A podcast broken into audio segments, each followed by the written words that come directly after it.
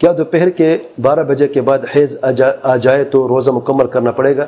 اگر عورت کو روزے کی حالت میں حیض کا خون جاری ہو جائے تو اس کا روزہ فاسد ہو جاتا ہے، باطل ہو جاتا ہے۔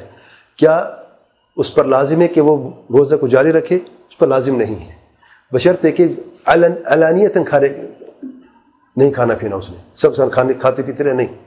ایک ادب ہوتا ہے روزے کا اور رمضان کے مہینے کا احترام ہوتا ہے، تو اسے کھانا پینا ہے تو کھا پی سکے، کیونکہ اس پر روزہ فرض نہیں ہے، افطاری کر سکتی ہے۔ اگر اگر اگر وہ روزہ رکھنا چاہے، رکھ سکتی ہے، امساک کرنا چاہے، کر سکتی بشرط کہ یہ نیت رخ میں، میرا روزہ ہے۔ ٹھیک ہے نا، یہ جائز نہیں ہے۔ حیض کی حالت میں روزہ رکھنا حرام ہے شرعن تو اگر وہ اگر روزہ جاری رکھتی ہے، اس اعتبار سے روزہ نہیں ٹوٹا میرا، تو روزہ بھی ٹوٹا تو وہ گنہ گار بھی ہے۔ اس میں محرم کا ارتکاب کیا ہے۔ اور اگر وہ اس اعتبار سے میں نے احترام ہے اس مہینے کا، باقی آدھا گھنٹہ، ایک گھنٹہ باقی ہے، مثال اثر بھی ہو چکی ہے، تو میں احترام کر کے نہیں افطاری کرتی روزداروں سے افطاری کر لوں گی تو کوئی حرج نہیں اس میں۔